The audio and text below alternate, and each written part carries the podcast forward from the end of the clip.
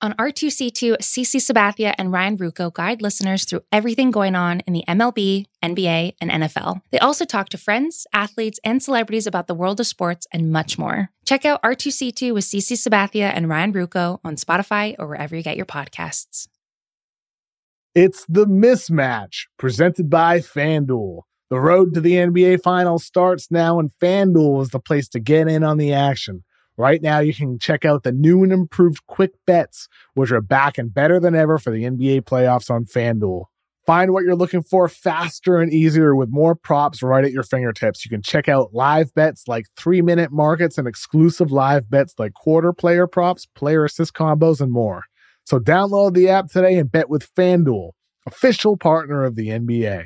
The Ringer is committed to responsible gaming. Please visit rg-help.com to learn more about the resources and helplines available and listen to the end of the episode for additional details. Must be 21 plus and present in select states or 18 plus in DC. Gambling problem? Call 1-800-GAMBLER or visit rg-help.com.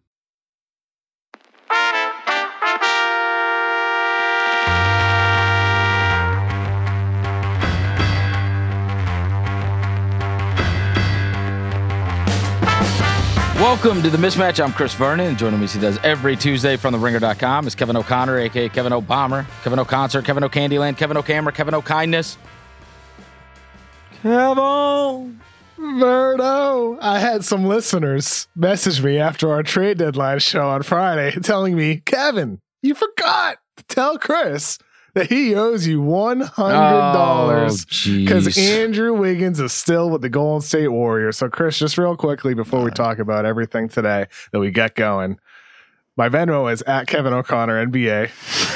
if you want to send that one hundred bucks right on over, because Wiggins on his way to a long, fruitful career with the Golden State Warriors. It's I'm good gonna say- Let me say this. I it is my opinion, and I will put this out there right now, that Klay Thompson should pay that money.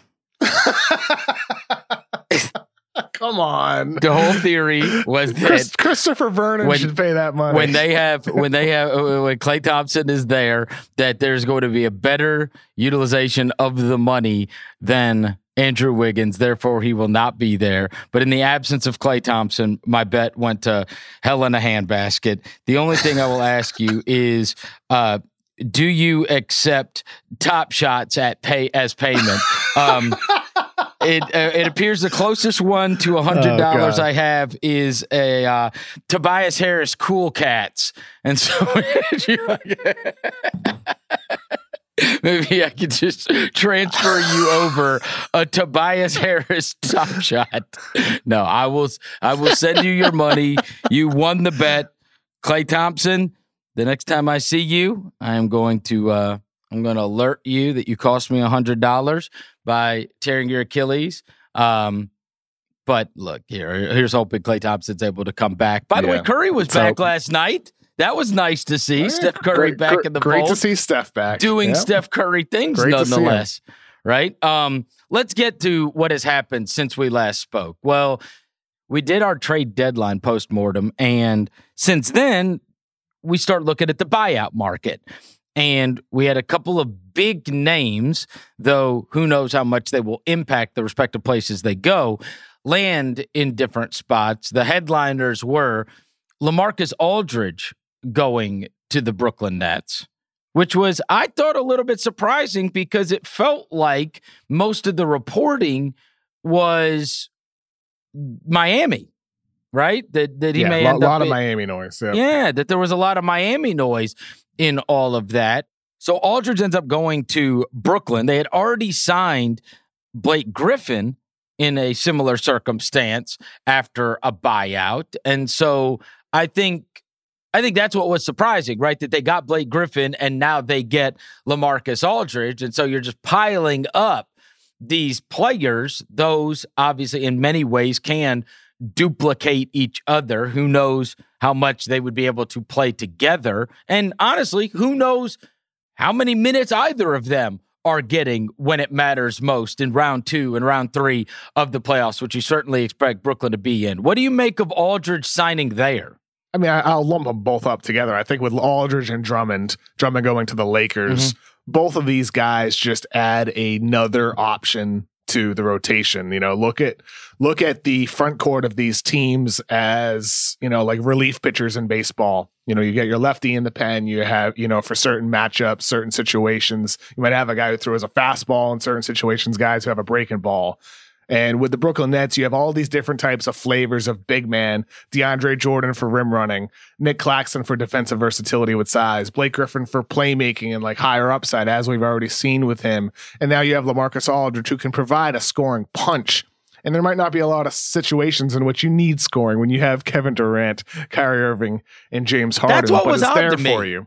Right. Yeah, I, I thought mean, he would come it- off the bench and be a heater for somebody, right? Like, you know, you come in at six minutes uh, into the third quarter. They come in, they bring Aldridge. He gives you, a, you know, five and a half minutes, but he might get you eight points and and he's done his thing. But and, and he and he still could though. You know, I mean, we're we're seeing Blake get some buckets out of the roll. He's getting some open three pointers and all that. So Aldridge can provide that too. The key for Brooklyn with Aldridge is that he needs to be better than what we saw defensively in San Antonio when he just did not care about contesting shots. You know, recovering back to his man at the three point line. He needs to be better on the defensive end of the floor. And with with Drummond and the Lakers, it's a lot of the same questions. You know, he adds that big body to that, you know, to that group with the front court. And I know, you know, I think he tweeted the other day, you're not going to love seeing him play ahead of Marcus Gasol. oh my gosh. But Drummond is right now at the stage of his career is a far superior rebounder. He's one of the best rebounders in basketball, one of the best rebounders we've seen in the last 10 plus years. that's the only thing he is and- better and than Marcus All at. Yeah.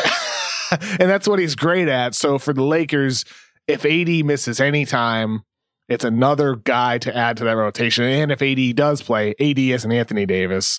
If Anthony Davis is playing, you can play him with a big bruising center in Drummond. Granted, he's gotten eaten alive at times by Embiid and Jokic, but the fact is, is that he's a bigger body and fills a need there while also providing the rebounding to complement Harrell with the energy, with the scoring, to complement Gasol with the three point shooting, with just the reliability as a passer, you know, the steadiness that Gasol provides. So it's all these different flavors that Aldridge adds to the Nets, that uh, that Drummond adds to the Lakers. So the two favorites got a lot stronger with the buyout period um in the in the in terms of the respective way you can through a buyout i like what both teams did Yeah, but uh, on, on the team side, obviously, if these guys want to come there, you don't say no.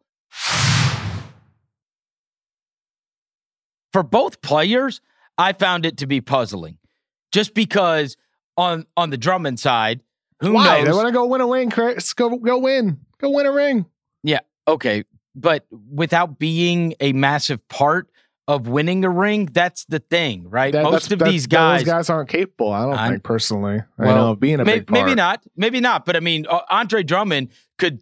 You would figure thinks he could be on the court at the end of a finals game where, where they win the title, and you can't have him on. uh, Not in a close game. You could have him if it's a blowout, but I mean, with you don't want to put the adventure that he is at the free throw line.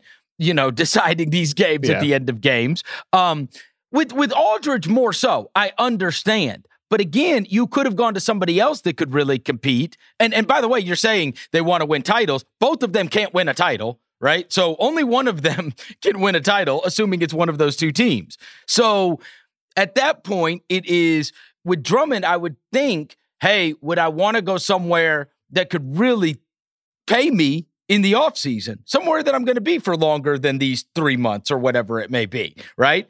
On and play a ton of minutes. The other side of it, the Aldridge thing is more understandable because that's just I'm coming to the twilight of my career, latch on to somebody, and we'll see how much I could contribute. But there's no question if your idea was to contribute like the most, that's not the place where he was going to be able to contribute the most to whatever they were going to be doing. He is so far down the pecking order. I don't even know does he does he get more minutes than the Bruce Browns and the Nick Claxtons and the and the Jeff Greens of the world? I mean, I Maybe probably not. not. There, right? There might So, I mean- there might be some series, but that's that's gonna be you know guys are gonna have to sacrifice and be unselfish and realize there will be nights that you don't play or that you don't play as much as you usually do. That's what I'm saying. But he would have uh, played in yeah. Miami. He would have played in Portland. He would have played in some of these other teams. You know what I'm saying? If you wanted to play and you wanted to really contribute, there were options for you. or you could just go latch on and Yeah, I guess you- you- be there for I, the I party. I don't. Yeah, I understand what you're saying, Chris. I, I I don't look at it as much as latching on. I think it's contributing to no, the, the, it's contributing to the team and adding an element to the team that could be needed in a playoff series. I mean, these teams have they don't so much. need you. Everybody knows they don't need. They don't need him. It didn't. It did not move the maybe, needle. maybe need maybe need is too strong of a word. It didn't but- move the needle you an inch. If anything, it might have put the needle down a little bit. Because if they if they got to play him, more options you have. you know the what I'm saying? Yeah, More well, I mean, it- better. I think. to to withstand injury. I mean, I guess I don't know. Uh, yeah, Damian injury Lillard, can happen, Chris. I mean, KD's been out for what four weeks. Damian right Lillard, now? not thrilled about it. Did you see his Instagram post? I, thought that did was not. funny. I, oh, I- I yeah. Clearly he says my loyalty is my biggest flaw. I'm too solid for this weird ass era. No cap. and I, I mean because there are guys like him that are cut from that cloth, which is you know let's you know like I'm I'm I'm gonna get my team together and we're gonna go and compete. I'm not just gonna latch on to to winners, but that's what we saw in this buyout market. We saw guys just Well, well, I, on. I don't. right? Under, Not- I don't understand that though. Uh, I mean, what do you mean? like it, you're you're saying latching on to a winner. So Mhm. what if a guy wants to contribute to winning a championship instead of going to a place where he'll play more minutes and more consistently? I don't.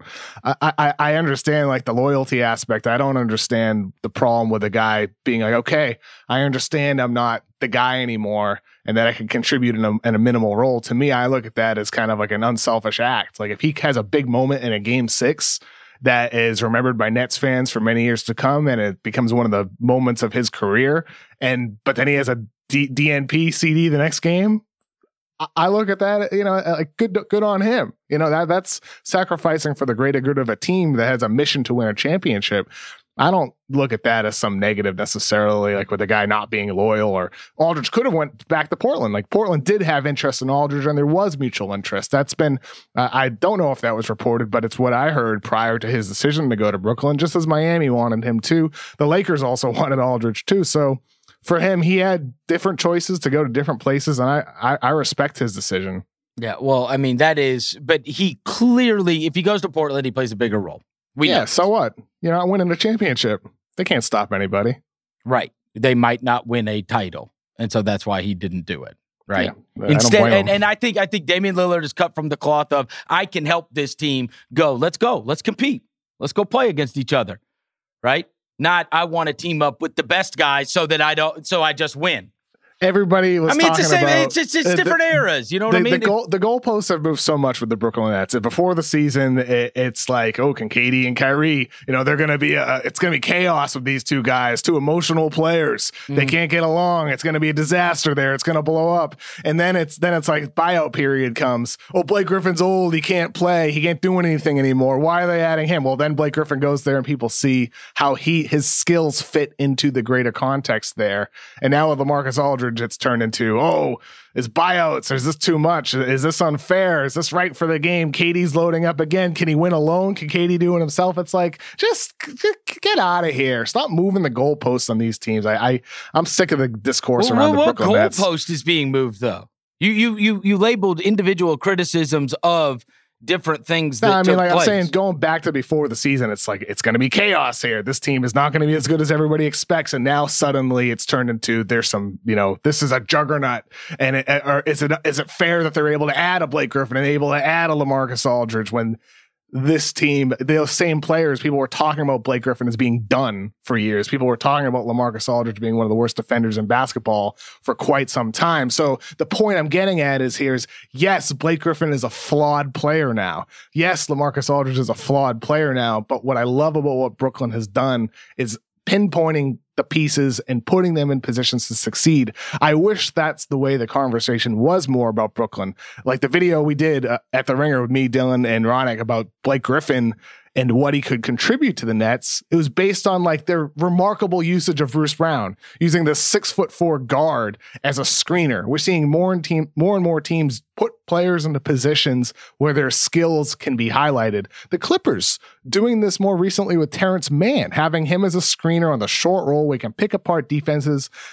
I respect these teams putting these players into positions to succeed, whether they're younger guys like Bruce Brown or Terance Mann or older fading players like Blake Griffin. So I'm really, really excited to see what Lamarcus Aldridge could look like in a new situation because the Brooklyn Nets and Steve Nash, head coach, have shown that even when guys are out, KD's missed so much time. Kyrie's missed games that they still have a ability to put guys into positions to succeed. So when I think about the Brooklyn Nets, I, I wish it wasn't so much about like, oh, is this fair? Is this okay? You know, blah, this and that, and more so, it's remarkable what they're doing there. And I think Steve Nash and that coaching staff has done one heck of a job to put these guys into positions to yeah, succeed I don't, I don't while guys being, are missing. I don't think it's about being fair. I think it's just that people don't like it. They resent it. You know what I mean? The, yeah, the same way they, the same way they didn't about, they didn't like the Heat guys all teaming up. You know what I'm saying? Like yeah, that's it's been I, since for sure. I, yeah, and I totally get it, but like I just what I don't get is people saying Blake Griffin is old, he's done, I don't he's know trash where, where, now. Who was saying that? There it was all over the internet. When he signed with when he signed with Brooklyn, people I mean, said I, I would I would that say was, was a bad the, signing. I would say it was until the day he signed with the Nets. It was like until the day he signed with the Nets, and then you signed with the Nets. well, you were doing that. You trashed Blake Griffin. When, I mean, what are we talking about? with what he could present in the buyout period to a contending team? No, not uh, no. I'm saying once the buyout period came, it was like okay, if he's a buyout guy, hey, maybe he might still have something to bring to the table. But I mean, you weren't you weren't there promoting Blake Griffin as he's still good. I mean, everybody when he was in Detroit. We did a show. You said he had the worst contract in the whole league. Yeah, he did have the worst contract in the yeah, whole I know, league. For, but if he, for like, if you're, ma- there's a big difference between. Well, the, fact the, is, he was not good in Detroit. So if people were saying he wasn't good in Detroit, that's one thing. But, yeah, but in terms of playing done, a minor role, saying he's like Chris, like if you factor in contracts, that's a totally different conversation. If you're speaking sp- strictly about the player, like skills wise, yeah, he's not the same guy anymore. That that goes without saying. Well, look, anytime any of these guys signed with good teams, they get the bump of, hey, maybe they're to be good after all, right? Like that's the way it works. Same with Drummond.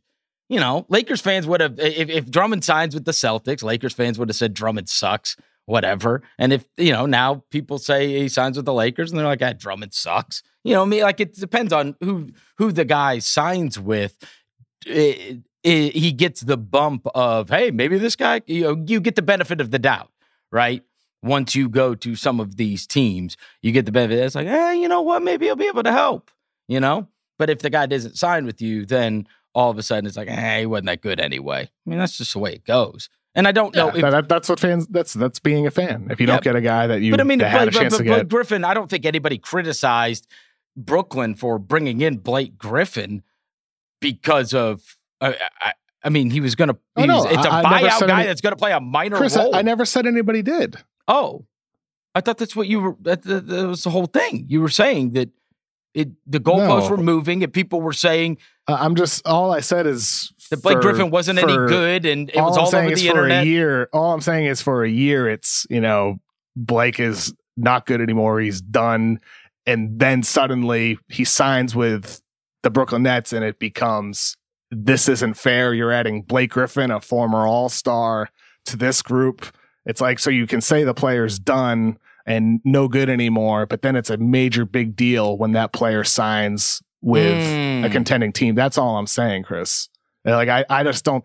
I, I have a hard time with that. And like the contract that Blake Griffin had in Detroit, that made him overpaid and it made it a bad contract. It made it an anchor on the Pistons and but like factor out the contract there are still skills that the player has that could fit in the right context and like situation and how pieces fit together is oh, that's that's is, is like is like is like to me like what I love most like when I watch the NBA, when I watch the NFL, I love seeing how teams are built and pieces are put together. Like that's what interests me more than anything else. And like Blake Griffin still can pass the ball. He can still shoot spot up threes. He can still communicate on defense and be in the right place. And apparently he can still dunk a little bit too. so like putting His that in context is, with the Nets, me, it's, it's just fascinating to see what he can offer. And that's why with the Lakers, Chris, it's going to be so interesting here because Andre Drummond for years in Detroit and in Cleveland has never been an efficient scorer around the rim. Post ups, he has never been efficient. He has never been efficient as a rim runner. And I think about like what what will he look like with the Lakers? What does he look like when there aren't as many post ups there? Will they take away post ups from him? And will they have him run high pick and roll with Dennis Schroeder or LeBron James? And how does that impact his ability to score around the rim when he's never been with guys who are that good at delivering the ball to a guy screening and rolling? So I'm just, I look forward yeah. to seeing what does Drummond look like in this new context and how does it change the way in which we talk about him at this stage of his career? I think it's just resent, I mean, honestly, Kev. It, it is. It is resent because people look at, I mean, people look at it and they go, why? They don't like people just latching on to teams that are already really good. And I know you feel differently yeah. about that, but I mean, look, it's why a guy like Kevin Durant does not feel fulfilled with what happened in Golden State. I mean, that's it's the reason. I mean, he, he it's the reason why because people to this very day do not will never give him the credit he deserves. He won Finals MVP. He was the best player on the floor. He's out. He outplayed LeBron James, and they'll never give him the credit he deserved because he latched on with somebody that was going to win anyway. And so I think that a lot of that is just you know, it it just it just bred yeah, from resent, right? Like that these guys is, say yeah. these teams were going to win anyway. Why don't you go somewhere where you can actually you know move the needle for somebody, help somebody win? They're winning with or without you. You don't move the needle for them at all. And so then people become resentful about it and get upset that they signed with them. And, and sometimes it's more extreme than others, but it happens in free agency and then it happens in the buyout market. I mean, look, no buyout guy has ever, uh, I mean, uh, I, not that I can remember, signed with a shitty team. maybe, maybe they have. I don't know. I totally get that, Chris, and it makes sense. It's like we talked about last week. The Lakers will still be the favorites if LeBron James and Anthony Davis are healthy. They will still be the favorites, but the, the, no no guarantee of that. An, an Achilles injury for Anthony Davis is a serious thing, and like we talked about last week, we'll see how it affects their continuity and chemistry upon those guys' returns at some point before the postseason. And, and I think you could look at it two ways. You could say the Lakers and Nets are making these additions, even though they're the favorites anyway. And you know why don't why don't these players sign with other teams? This and that. I, I, think it's a good thing that these teams are not complacent. And, and I would look at it the other way. Um, where was the conversation with what the Phoenix Suns should do to maximize their odds in this season? Like, I like with Phoenix, their team, I haven't heard a peep about. I didn't hear a peep about the Suns before the deadline, Chris, about what the Phoenix Suns might do to add to their chances to win a championship. I didn't hear much of anything. I heard they got brought up with Aldridge at one point, right? Because Aldridge, they had taken a run and at Aldridge it. years ago. And that's it. Yeah. And that's pretty much it. And even that was quiet. It seemed like that they were just in the background more so because they were after Aldridge a couple years back during his yep. free agency.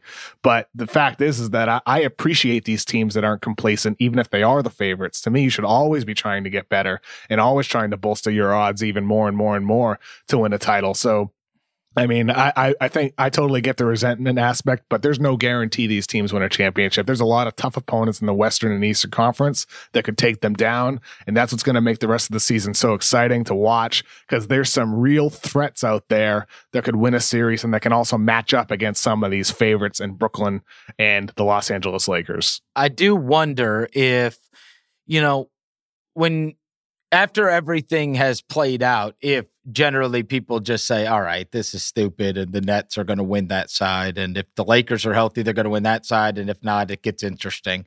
But that, you know, people don't like necessarily predetermined, right? They don't it's like predetermined, the, the idea that these teams are such eh, so heavily favored in order uh in uh, enabling them to to be there at the end. And so you have these teams that people we would have already picked the Lakers and the Nets, right? Or I mean, maybe Philly if you want to throw Philly in there, right? But pretty much, if you if I said LeBron's healthy, AD's healthy, everybody picks the Lakers. And if I say KD's healthy and the Nets are healthy, most people pick the Nets. There'll be a few that pick the 76ers.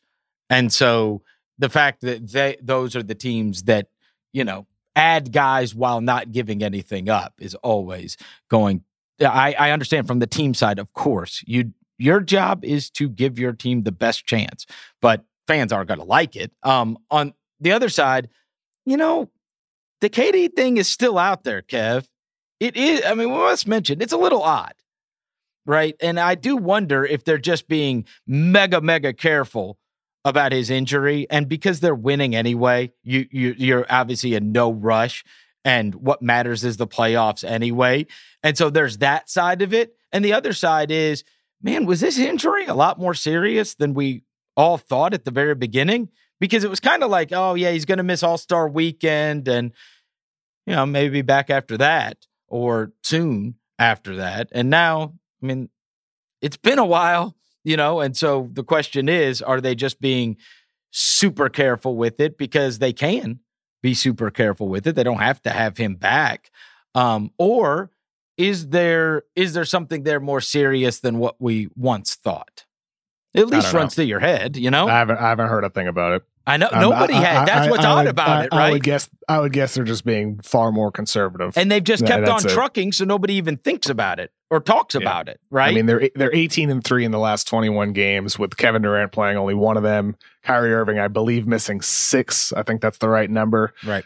James Harden's been a remarkable player, and like the rest of that team in Brooklyn, the pieces just fit and mm. guys are playing at a high level. Somebody like Nick Claxton coming back midseason after the injury and only his second year. He looks awesome. He's gained a lot of weight. Looks like he's got a lot of muscle on his body compared to the guy that we saw at Georgia looks effective on the defensive end, versatile, comfortable against different positions, and then offensively can rim run for you. And he hasn't even been able to show off the playmaking ability that he that he did at Georgia when he ran some point guard. He ran point guard right. at Georgia. So maybe a couple years from now, uh, Claxton's playmaking will develop in the NBA or be needed for the Nets. But right now, you got plenty of that with Harden and Kyrie. And now Blake Griffin. you, you always have a honeymoon phase with all these guys uh, from the trade deadline honeymoon phase going on for uh, Aaron Gordon in Denver. It'll go on for Norman Powell in Portland. It'll go on for Andre Drummond. You know, I know that's not a trade deadline, but that's a buyout guy, and and Lamarcus Aldridge, as it did for Blake Griffin. Uh, the honeymoon did not last very long for our buddy Evan Fournier, though. that was yeah. that was rough last night.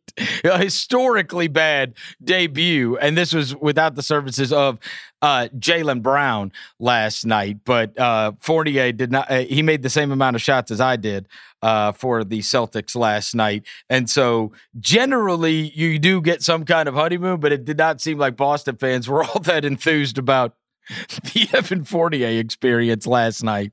Yeah, bad debut. Was he 0 for 10? Yeah, 0 for 10 yeah. uh, in 30 something minutes. On the flip side of that, they had to play against the force of nature that is Zion Williamson. Zion is on a streak here now that is absolutely out of control. Um, you know, it seems like every day there is some kind of new stat for points or a you know versus age that he is putting up and his level of dominance um already at this point has been crazy. He is now as of today averaging 26 points, uh 7 rebounds, 3.5 assists and it seems like every night you're getting a he cannot be guarded tweet that you're watching. He had his 24th consecutive game with 20 points on 50% shooting. That is one shy of tying Shaquille O'Neal for the longest mm. streak ever. Mm. Unbelievable. Bro. Unbelievable. Bro. Unbelievable. I mean, 25, 25 straight games it's going to be if he does it the next game. Where would you have him ranked in the NBA right now? Is he a top 10 player already? Is he a top 15 player? Top 20? Where would you have him ranked right now? I mean, look, I mean, I'm eh, this is how I'm thinking about it. I'm, you know, because there's a million ways you can do this exercise. If you're starting a team, if you're, yeah, if yeah. I had, eh, eh, let's do it like this. If I had to win a game tonight, yeah, like the like the ten best players today. If I just like had to, like me yeah, and you are going to play a game tonight, yep. and we're going to pick our team. Yeah, that type of thing. I, and I line everybody up against the wall. Now me yep, and you get to pick exactly. teams. Yep. Yeah, I'd be shocked if you made it to ten. I, think. I think, I think me I'd or ha- you. And now again, if we're doing the picking, other yeah. people, you know what I mean. Sure. I mean, look, there's a lot of great players in the league. There is. There's so a many. lot of great players so in the league, and as soon as you do an exercise like this, th- then there's going to inevitably be like look, you take him over Lillard, you take him over Harden, you take him over Embiid, you take him over Giannis, you take him over LeBron, you take him over AD, you take him over. I mean, I get it, Well, yeah, right? yeah, like, well, I so mean, it's I- hard. Definitely. I But- think I think if you factor in, you know, history of performance, guys who have done it for years, then naturally he's not going to be ranked ahead of AD Right. or he's not going to be ranked ahead of Jokic for that matter right now. But it, you know, the fact that you can put him top 15 or top 20 right now when he hasn't even played a full 82 games yet in his career says a lot. I, I mean, I, I think I'd ha- I tried to put the put him in, in rankings this morning before we did our recording, and I had him I think 12th or 13th, and that's in the same area as guys like Paul George, as Devin Booker, as Chris Paul. You know, it's in that range. I don't know where I'd slot him exactly, but he's in that range of player right now, and that says a lot about. This is what I'm going to say about him. And I don't say this about, I think there are a lot of guys that when I look at their just numbers, I watch the games and I look at their numbers and I say, you know what? There are that that is a guy that is maximizing his ability. That Yes. guy, like, I watch them and I will watch the game and get furious Yes, that they aren't giving him the ball. and at the end of the game, the guy has Yeah. got 32 points.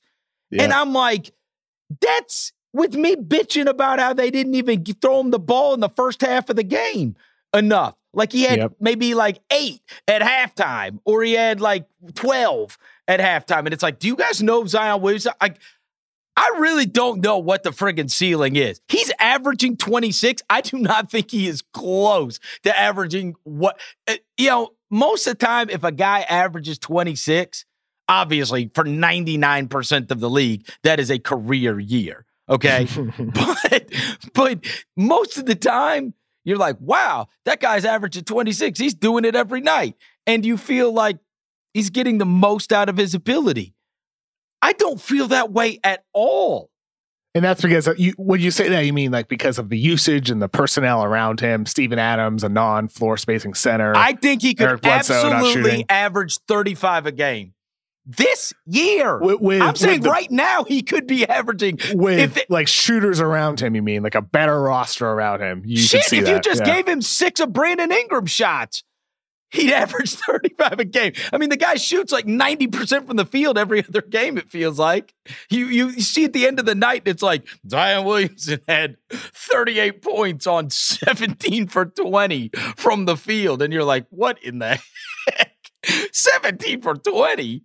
Like he, it, I mean, again, there's when you're that stat was that it'll be this next game will be 24 games with over 20 points, over 50%. So I mean, you're get it's a good shot every time he takes it. Mhm. Literally every time he takes a shot, it's a good shot. I don't know. I mean, and maybe he is. Maybe that's the most he could do. But you watch them, and there's not one time any NBA fan has watched the Pelicans this year and has not yelled at the screen. Just throw it, throw it to the guy that nobody can stop. How about that? It's not that hard. And, and and that's what makes Zion so remarkable here. Um, he is breaking NBA defenses. He is getting trapped on pick and rolls, even though he is not a three point shooter off the dribble, and he's still able to get to the basket. And if he's not able to get to the basket, he's able to generate an, enough space for his teammates because uh, he is a wrecking ball getting to the basket. Defenses need to respect him, which opens up everybody else. And to your point, Chris, that's why, like, if he has knockdown shooters around him, the ideal roster around Zion Williamson could lead to him having the most efficient 30 plus point per game season we've ever seen in league history. Like this guy is still only getting better. He's still only getting better. And we're seeing the development of his shot over the course of the season. The free throw shooting has gotten better. In that 24 game stretch you're talking about, he's shooting 73% from the line, 29 points per game on 65% from the field obscene efficiency for a guy who's not shooting off the dribble yet, who can get wherever he wants, who can create any shot that he wants, who can pass the ball. This guy, people talked about him. Is he a small ball center? What he is is a guy who runs your offense. Dude. And we're going to see that develop over the course of time with the New Orleans Pelicans, who, by the way, over this stretch have the number one offensive rating in the NBA. The offense is already there. It's already elite. The question now, and that's despite having less than ideal personnel. The question moving forward is going to be finding guys who can further elevate Hey. this trans, this generational talent and defend. That's what they need. All right, two things. Number one, when I watched Pelicans play Utah earlier this year, there was a play where they threw it down to Zion. He's at the, you know, he's at the square. Threw it down to Zion at the square. Kevin, he had the ball back to the basket. He turned, no swinging elbow, nothing. He just lowered his shoulder and he turned. And as he turned, Rudy Gobert th- flew into the third row of the stands. And Zion Williamson Oh, just yeah, laid yeah. it up. No foul, no nothing. And it was that moment. I remember rewinding it and I was watching it with my son. And I said, That is the that's the the the best shot blocker in the world. Like, and and he's a giant. And he just this guy just flew into the third row. Like, what the F are you supposed to do against this guy? And he didn't, it wasn't an offensive foul. It was just sheer, like, I'm moving 300 pounds into your chest, and now you're gonna be you're you are going to it was like a like a pendulum or something, and now you're gonna fly back three feet. You know what I mean? like the ball hit the ball. Um, the second thing is, you know who's come along? I I still I would I still had my stock, and it is it's been nice to be checking uh Ameritrade and seeing my Naw stock go up Oh, considerably. he's getting he's getting 30 plus minutes. Now, this uh, Nickeil Alexander Walker, who I loved coming out of the draft, and I did think that was a great draft pick for them. He has not, he- you know, last year was just not much of an opportunity, never got in the flow. It wasn't a good rookie year by any means, right? But he also didn't have much of an opportunity. Um, first time he's really like getting out there, he's playing 30 plus minutes, and he is like, that's when you know, when you give the guy the minutes and he produces, now all of a sudden you know. And they, it took them a long time into this season to figure this out, but I like him being in that starting lineup. And I do think he's a guy that, you know, we're, we're going to look up and he is a, he is a real player in this league. And they've had him sitting there and not really being a part of it, but they have now thrown him, Van Gundy, uh, has thrown him in the starting lineup, and the kid is really producing. I love it. in his five games as a starter, averaging 18 points, five rebounds, three assists, only two turnovers, 46% from the field, 40% from three. Yeah, man. Playing really good basketball He in only is his second good. season. He Like is he's really, always and, been good. and, and he's one of those guys that's six foot six Yes. who can plug and play into different roles. He can run some pick and roll for you, bring the ball up the court here and there if you need him to. Can play off ball. He's a smart cutter. Knows how to move off ball. He knows just knows how to play. He's a high IQ player. And with all these guys, like Kira Lewis, also been really good for the Pelicans when provided opportunities. Their rookie point guard. He's the type of guy, like long term, when you're building this out with the Pelicans. What's most impressive this year with Lewis 69 assists, nice, to only 13 turnovers.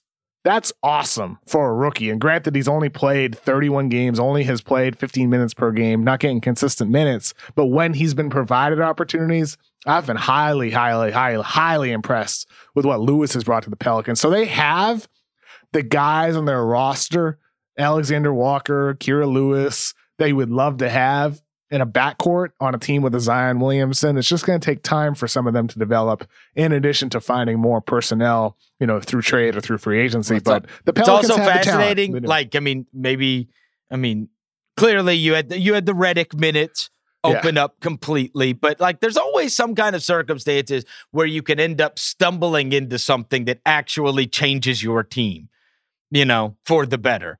And I do think that both short term and long term, that Nickeil Alexander Walker thing is going to help them tremendously. He is a really good fit and he is a dynamite player. I'm glad to see him getting his opportunity because that was one of those where, as last season played out and the beginning of this season played out, it's like, geez, man.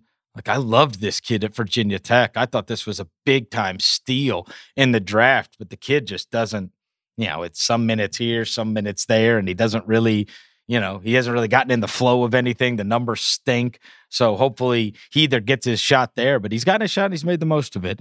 Um, They're looking good, man. They're looking really, really good, those Pelicans right now. They have turned up, and so have the Kings.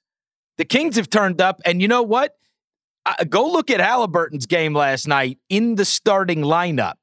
And it ran through my mind last night with Haliburton in that starting. They went mega small because I mean I know he's not small, but they had Fox and Hield, and they had him and Buddy, or I'm sorry, a Buddy Fox, uh, Barnes, and Haliburton with just the one real big guy in Richaun Holmes is what they ran out there last night. And Haliburton was outstanding uh, in the game, very productive. And I thought last night, you know, Lonzo or Lonzo, sorry, LaMelo, he played 41 games and they were crazy impressive. There's no way around it. And but I did wonder, like, with that injury, did that door remain open? It felt like he was just going to completely run away with Rookie of the Year. As good as Haliburton had been, he was not going to like it. It, it was probably going to be unanimous by the end of the year. Um, with LaMelo Ball winning Rookie of the Year. That being said, I do wonder, especially if Haliburton, you know, can stay in that starting lineup and start producing a lot and the Kings make a run here in these last 30 games, he might be able to win that award, huh? I don't know. What do you think? LaMelo played 41. Yeah, Chris, there's a real chance. There is. It's undeniable here. You know, when you play 41 of potentially only 72 games, there's a chance and that there will be voters like who voted for Malcolm Brogdon over Joel Embiid a couple years back. We, we could see that. So right or wrong, I don't know. I'm not Kings ready to would probably have to get into 10 though, right?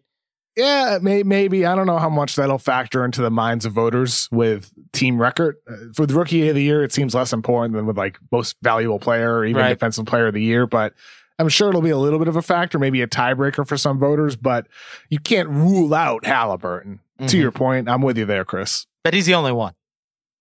Wouldn't you say? Edwards. Yeah. Edwards I, I mean, Edward, Edwards has been surging, but I don't. I don't think he'll reach the point where he'd get voted over Lamelo. Yeah, it's just something but, to keep but an still, eye there's on. There's still time left. There's still time left. Yeah, and no, yeah, no, no. you're right. It's just Definitely. something to keep an eye on because the door got left open in what was a decided award. Definitely, yeah, right. Yeah, exactly. Like I mean, Lamelo was going to just he, run he away. Was, he thing. was the runaway, and, yeah. and he might still win it. Who knows? And now Haliburton's catching up. I mean, like you said, he's starting now, getting more minutes, getting more touches, getting more opportunities. Like he's had some high scoring games, he's had some high assist games. Haliburton's already a very, very good player. When you watch those teams, like somebody like him with them, and they, you know, you see some of these teams post trade deadline. We talked about the we talked about the Nickeil Alexander Walker thing going on in uh, with, with the Pelicans. We talked about uh, last night with the Kings, and I know they've had some injuries too, but they start Haliburton uh, last night, and you see like the guys that they bring off of their bench, like they did add depth to that team. Like they got better um, at that trade deadline. Like they sneaky improved their team. I thought. Um, maybe considerably because like look they th- they came off the bench with Terence Davis they came off the bench with Mo Harkless who played well for them they bring Delon yeah, Wright who's good, good mega point. solid yeah, good point like they did like I mean, they did bring guys off yeah. their bench that are like real players. It, it, it's your philosophy of don't play guys who suck. They added guys who don't suck. They're not great you, players. You but, know what's crazy? But they're solid players. You know what's cra- what's crazy about that? I watched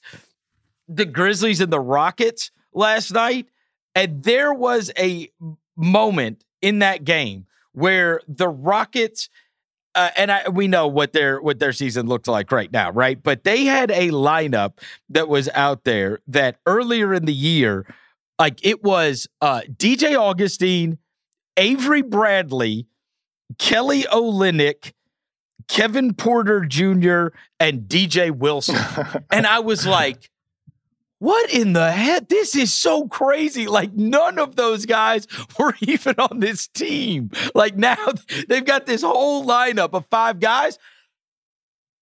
And it, you know, I named all those names. Like, they're all like solid. Like they've had careers. Like outside of Por- Porter, you, who knows what's going to. We know he's talented enough to be in the NBA and could be in the NBA for a long time if he could stay out of his own way. DJ Wilson, who knows how long. But the other guys are like ten year NBA veterans, and I did wonder. Like I don't know if they're gonna. Like I don't know if they're gonna be bad enough to be able to fight off these the Clevelands and the Minnesotas. Like I don't think they're going to be that bad. Like they've got it's this weird, you know, conglomeration of guys that have had like real careers, like real NBA players that are out there, not just like G League guys that are trying to play. And so I, I feared for Rockets fans. I'm like, man, this team might win too much. Like they're not these players, the players themselves are not horrible, right? They're like they have, they, they just have some young solid talent. dudes. Uh, I, I hope for them Kevin Porter Jr. turns into something. He's had some nice games. He's had some nice moments for them. Uh, but I, I wouldn't worry about winning too much if you're the Houston Rockets. Uh, if you're a Houston Rockets fan, this team is going to lose plenty of games. It's just a matter of if they're the worst or like third or fourth worst. Well, they're not close to the. They're not. What I'm saying is they're not close to the worst roster. That's Yeah, the I- problem. I, I right? mean, well, who who does have the worst roster right now? Well, you need say? to find like young guys that are, you know, well, like Is it Look, Detroit right now? some of these Oklahoma cities that they're putting out there when they do not have Gilgeous Alexander. And the other night, the Celtics game, and they they pulled Dort out of the game, and they were like concussion like Yeah, symptoms or OKC, something. OKC can't be the worst team though because they have Aleksej Pokusevski.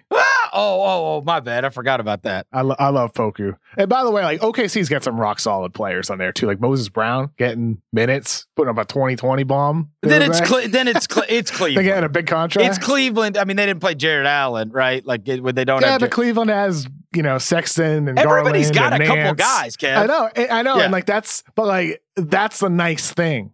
That's the nice thing right now. Doesn't it feel like every team has a couple mean, guys don't he know. can look to? Look, they had Sexton and Garland last night. They put up less than 80 points. they scored they scored less than 80, Kevin. 80. They scored 77 points in a NBA game. I mean, I think we've got to put them up there. That's, that's hard to do, Chris. People, I mean, the Nets scored 77 and a half. They scored that in the whole game. Yeah, last night. 114 to 75. That's That's tough. I told you, that's tough. it's Um, hard to do. Uh, you know, so in that Eastern Conference, there are we've got some real serious se- separation that has taken place recently, where we've got those top three, which are uh, Philly, Brooklyn, and Milwaukee, and then everybody else after that. Um, and so you've got those three, and I do think we we should mention the Embiid injury has not hurt Philly which I think is a stunning revelation within this season. The fact that they are 8 and 2 in their last 10 games is incredibly impressive because we know that they've got other players, they've got depth, but Embiid was by most accounts when he went out the front runner for MVP this season. And when you lose a guy like that, you would expect that you're just trying to, you're just trying to, you know, you win your share, hopefully not drop, you know, low below 500 in the games that you have to play without without him. But they have been outstanding, even without Embiid. And I do think that they are the team that, while all the attention has been on the Nets, the first place team in the East is the 76ers, and they have remained that even without Embiid, which is shocking to me. And it stands to reason when they get Embiid back. I just think maybe they deserve a little more uh, respect, attention, whatever it may be. I think everybody, you know, we all talk about the Nets all the time for good reason. They're a team flooded with superstars.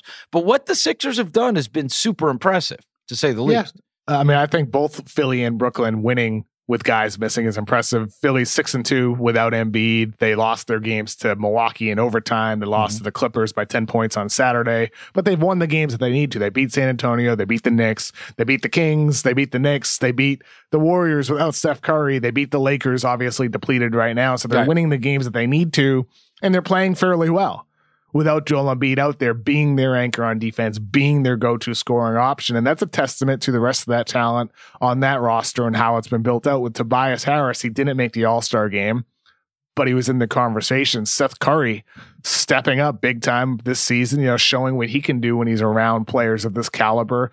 You have guys who can come up big on particular nights. Obviously, they traded Bradley at the deadline, but he had some nice nights while Joel Embiid was out. You can see Shake Milton step, step up sometimes. So Philly gets it from different places within their roster. And that's a testament to the depth they have and why, with Joel Embiid, they're going to be really hard for teams to match up against. Remember, like our conversation So earlier, talking about talking about Brooklyn, talking about LA, talking about these teams. You got to have big, and you got to have size to stop a guy like Joel Embiid, or you can't stop him. Let me not use that word to contain or slow down or, or hinder what the player wants to do. Uh, you cannot stop him.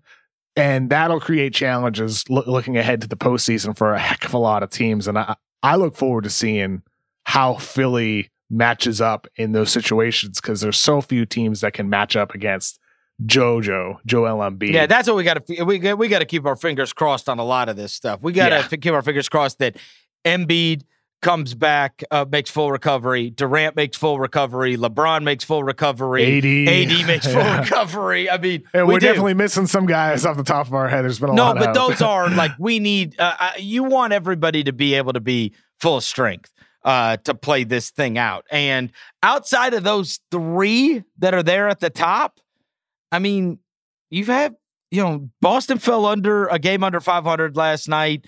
Uh, Miami's down there. I know that one night changes everything. You can go from Yeah. four to eight in one night, but Miami's the only other one that is down there that I think could be a threat to those three. Would you agree with that? Yeah, we have four games of separation between Charlotte at four and Chicago at 10. Only Right. four games. That's wild, Chris. Yeah, but So there's a wild. there, what, what is Yeah, there but- five or five and a half between three and four? Five and a half between three and four. Yeah, so, so those three have Philly, really- Brooklyn, Milwaukee, yeah, and, and then five and a half between Milwaukee and Charlotte, and then only four separating Chicago at 10 and then Charlotte at three. It's wild how tight it is. So, like, the order, like you said, doesn't matter quite as much. But, you know, Miami, I'm with you, Chris. Like, you can't out, you can't overlook the fact that they exceeded expectations last year. Yeah. You know, they're a team that went to the finals, but they're a team that was built for the playoffs. And I'm sure they'll present challenges again in this postseason. And even with Boston, there's so much talent on that roster that you I don't think you can rule out that maybe this shakeup could fix things a Yep. little bit there. so I want to see I want to see the team over the next couple of weeks before I say definitively no, no, no with them. But I certainly everything we've seen so far, the answer is a clear, definitive no. But we'll see how things change up because even Fournier, he stunk in his debut 0 for 10. But I like the way they used him. Having him come off screens and handoffs, ran a little bit of pick and roll. Like that's what he can add to that roster. Some shot creation, another guy who can create for you.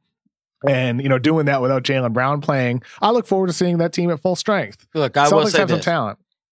it, you know, you always say, is the, is there a chance that a team has a guy that could be the best player in a series?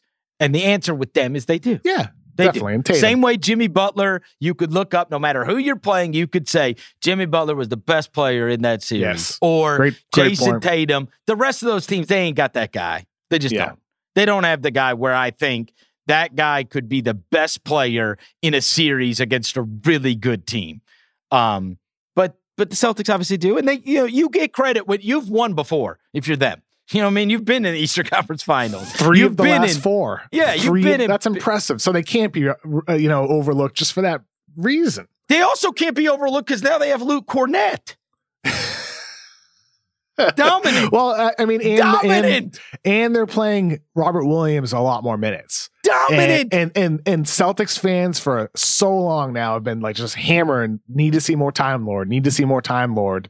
He looks pretty good, dude. Like Mar- like Robert Williams looks like a legit good player. until he, ends of the until he's at the free throw line. then yeah, I mean, yeah, Katie that's, bar the door.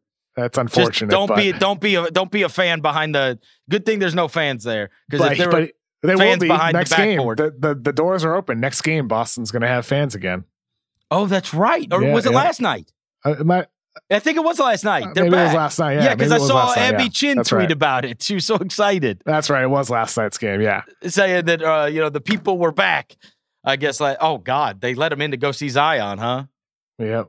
Terrible. Time, Time Lord, man, good player. Like I said, this Celtics team in the rest of the season is a different team. So, like when assessing them, I, I I'm going to hold off until we see this roster play together. Okay.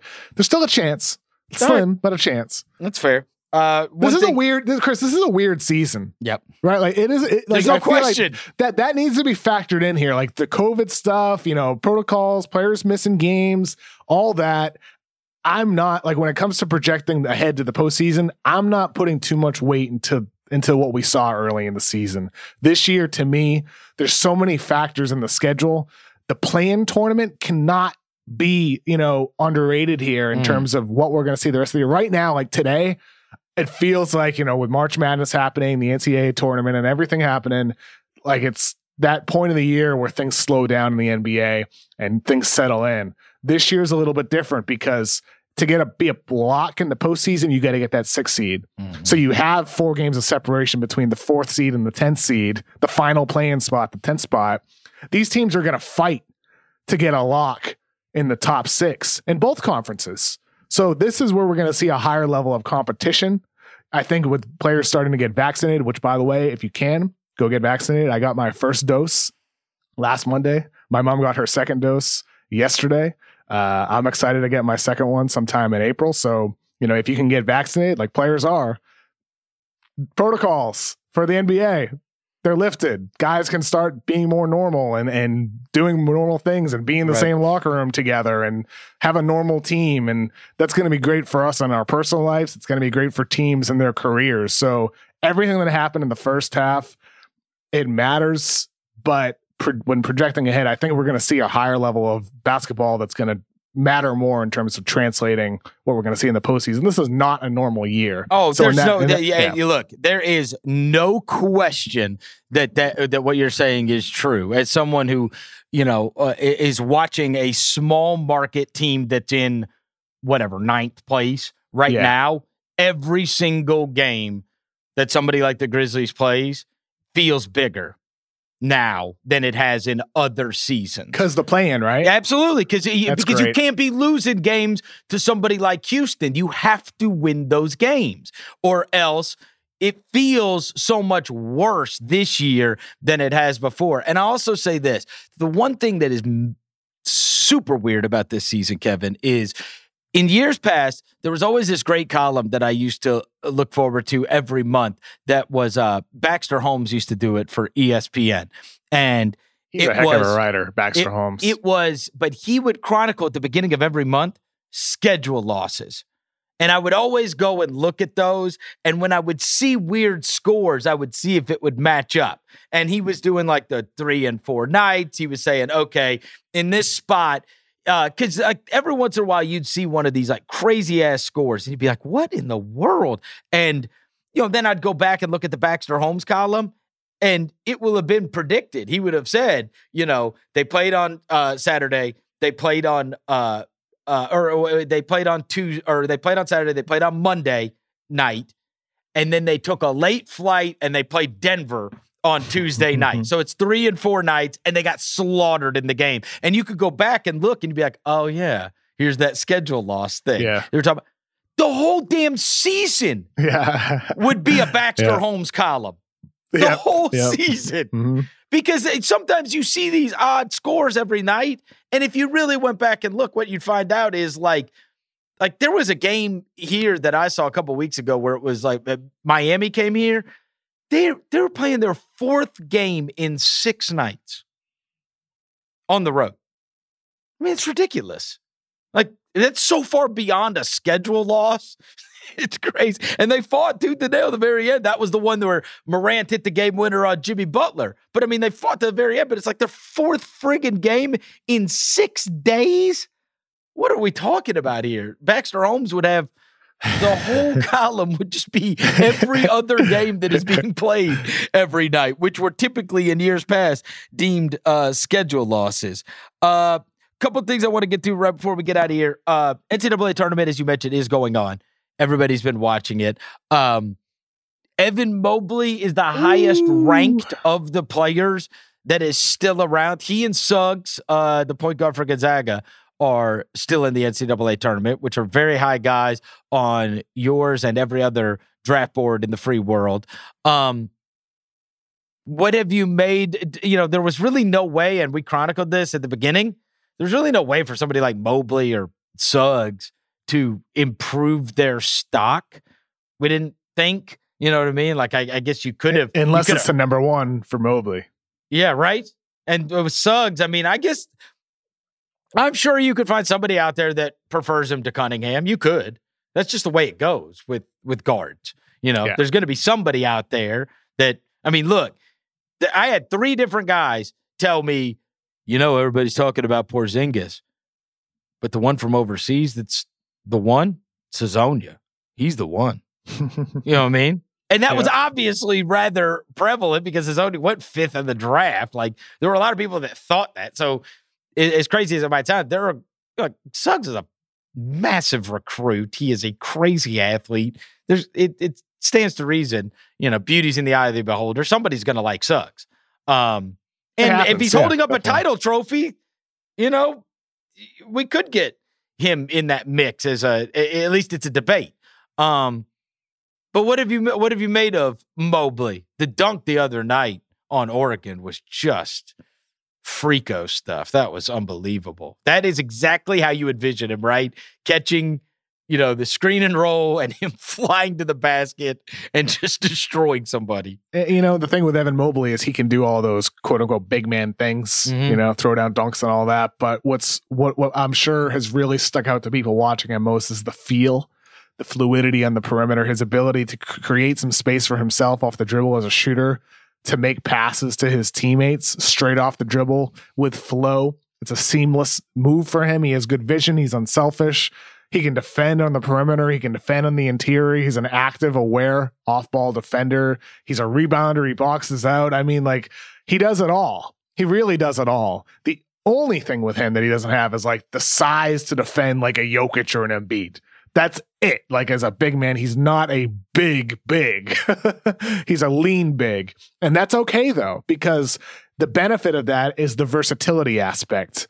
And there's different flavors of big man in today's NBA. And with Mobley, he checks all the boxes that you want for most matchups, most nights. If it's a matchup against an Embiid or a Jokic, okay. Well, that's where you, where you bring in your big, strong, thick big man, right? The right. guy who's tough and strong, you know, the typical traditional center. That's when you have that guy for that matchup. And Mobley can do everything else. So I, I well, love, who knows what he I looks like guy, in man. five years? I mean, Embiid didn't look like Embiid. I've got Embiid's rookie card. He doesn't look like he does now. Oh, yeah. I promise oh, yeah. you. Mo- oh, yeah. Mo- Mobley can put pack on some pounds over the years, and he will. Look at young Anthony Davis. He yes. was very lean too. He'll get bigger over the coming years. How about uh, the worst? Know, so the worst. Oh, well, not the worst. The best one is I've got uh the other day my son was going through my cards and I've got this uh I've got a Giannis rookie. It's a it's the pinnacle one. And he was looking at it and he's like, "No way." And I was like, "Yes way." like that is really what Giannis looked like. like I mean his arm is just a yeah. it's a nothing.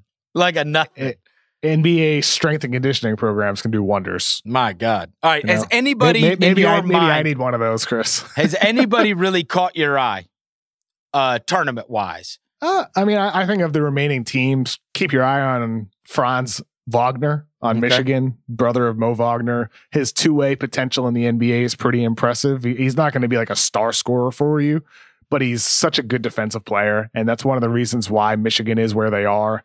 And they face UCLA tonight, Tuesday night. So that's a game to watch. Um, I think Baylor, you know, obviously they were the one seed. They got some guys, man. Davion Mitchell Uh, and it is Butler. crazy that he wears Dude, they got some 45 too, right? Yeah, dude. Mitchell Mitchell's a baller, man. Like that guy's tough. A Mitchell he that wears 45, though. I mean, it's like I know. you flip on the game, you're like, come on. Isn't it crazy? Like even the way he kind of moves off the dribble, Yes. sort of reminds you of Donovan Mitchell. He's got he's got some handles too. yeah, It- When- it's like I feel like comparisons. The comparison would matter if his last name was Smith and his number was twenty one, right? Like Right. He would people would still compare him to Donovan Mitchell. I think that's true. But the true. fact that his, his his name is Mitchell and he wears 45 yeah, uh, is kind of crazy. It Yeah. was, you know, one one of the guys uh, that is there in your top 10, and I hated to see the, the flame out was M- Moody. That was a Yeah. very rough one to go out on last night. And I know that kid wishes he had a much better night than he did, but that was, you know, he's, you know, and, and the same went with Keon Johnson, you know, who's up there. He's in your top 10. I mean, there were a lot of those guys. The This is not littered. The teams that have made it this far are not necessarily the ones that are littered with the the NBA guys. sure, know? definitely, yeah. And, and you know, with Moody, it wasn't just the two for ten Mm. in the loss; it was also the four of twenty and their win over Oral Roberts. You know, so we had two poor, poor, poor performances in a row. So that, that's tough, man. And those are the type of games that you're talking about. How is the, the, the tournament valued in terms of draft stock and all that? Teams will look back at those games and examine them closely to see, okay, are we going to reevaluate here from having this guy ranked, you know, seventh on our No. board, and maybe he's actually. oh, and there's 14th. famous stories about this. Look, there's famous. sto- Like, uh, there's a famous story about. Uh, I remember reading years ago. Uh, Chris Mullin, St. John's was awful uh, in a tournament game. James Harden, awful for Arizona State in his last tournament game.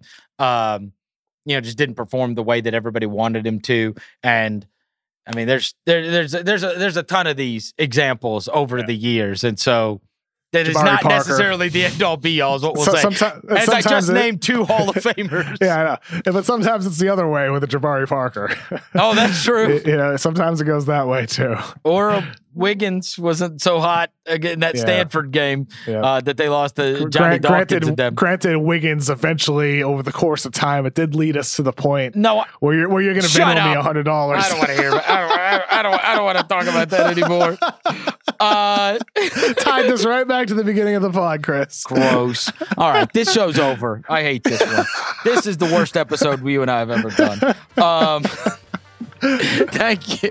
We'll talk again on Friday. Thank you to producer Sasha as always. And uh, Kevin, I'll talk to you later this week. Thank you everybody for listening. Have a fun rest of your week.